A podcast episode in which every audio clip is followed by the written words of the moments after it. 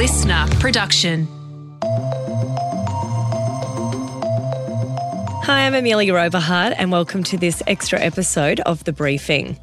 We'll be dropping an additional ep into the feed every day at 3 o'clock to keep you up to date with everything going on in the world right now. New research today has found that endometriosis in Australia is worsening.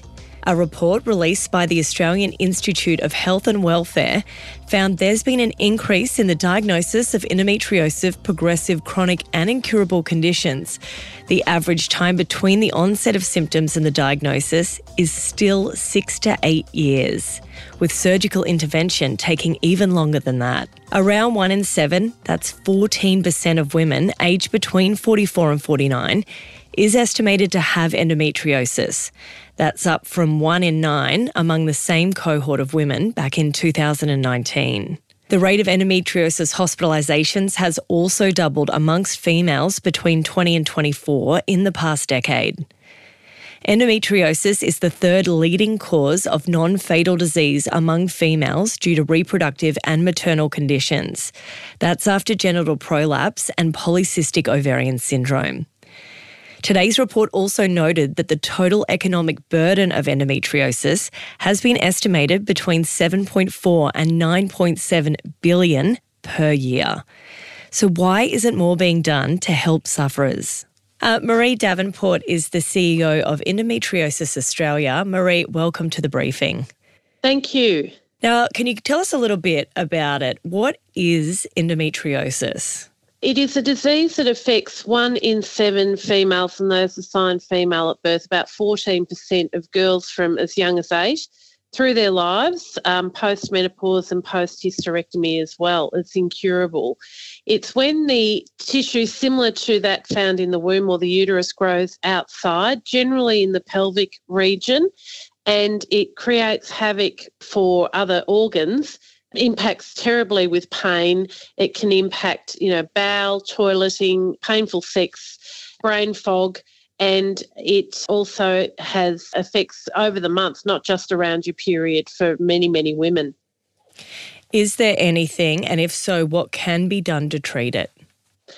The diagnosis has to be made through a laparoscopic surgical procedure. And it's also through that procedure that the endometriosis cells can be removed. So it's by way of diagnosis and also lifelong treatment, often requiring surgical intervention.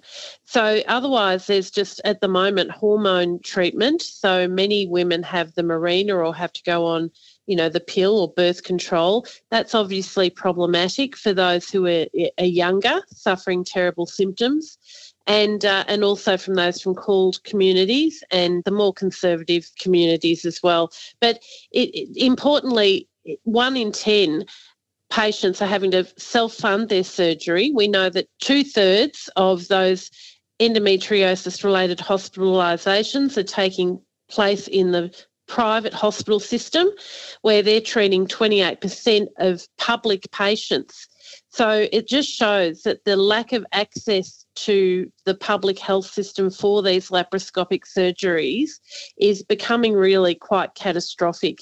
It costs between two and say eight thousand dollars for an operation. The average cost is about four thousand dollars, and we're really concerned that even though a lot of younger women you know, from 20 to 30, uh, sorry, 20 to 24 have been hospitalised for the condition and are receiving treatment in the past decade.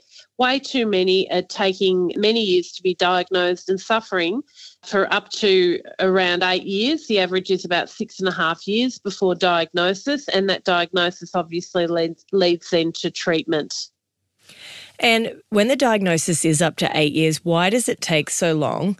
And at the same time, when you spoke earlier just about uh, the expense, why is it so expensive? And what can the government do to help?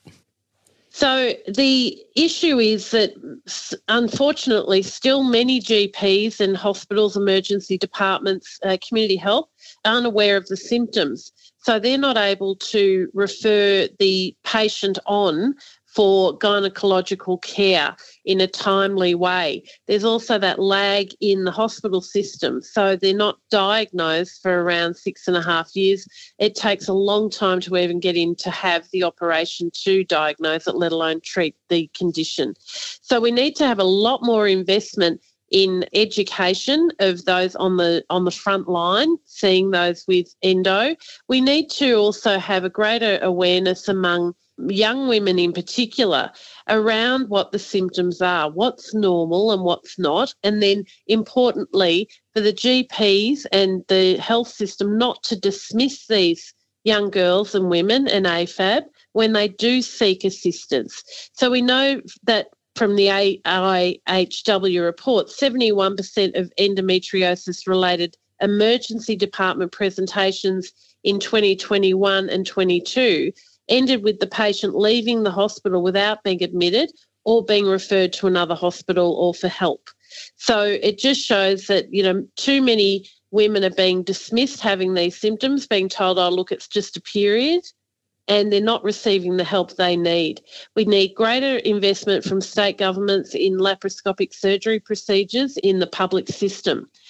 But also, uh, fertility is massively impacted. We know around 50% of those, one in seven females, is struggling with fertility, and 30% of all IVF patients have endometriosis. So we know how expensive that is to access IVF we really need to ensure that there's subsidisation available for those with endometriosis to help them on their fertility journey.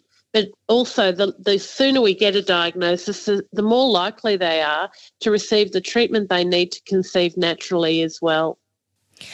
And just a, a, final question, if I can quickly. With the data that has come out today, do you think that there's more women with endometriosis or that medical practitioners are now realising there is a bigger picture that's bigger than just period pain?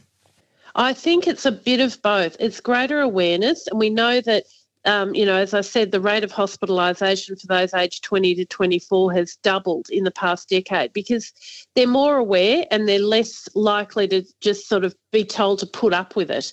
But um, there's also greater awareness among medical practitioners, which is really important.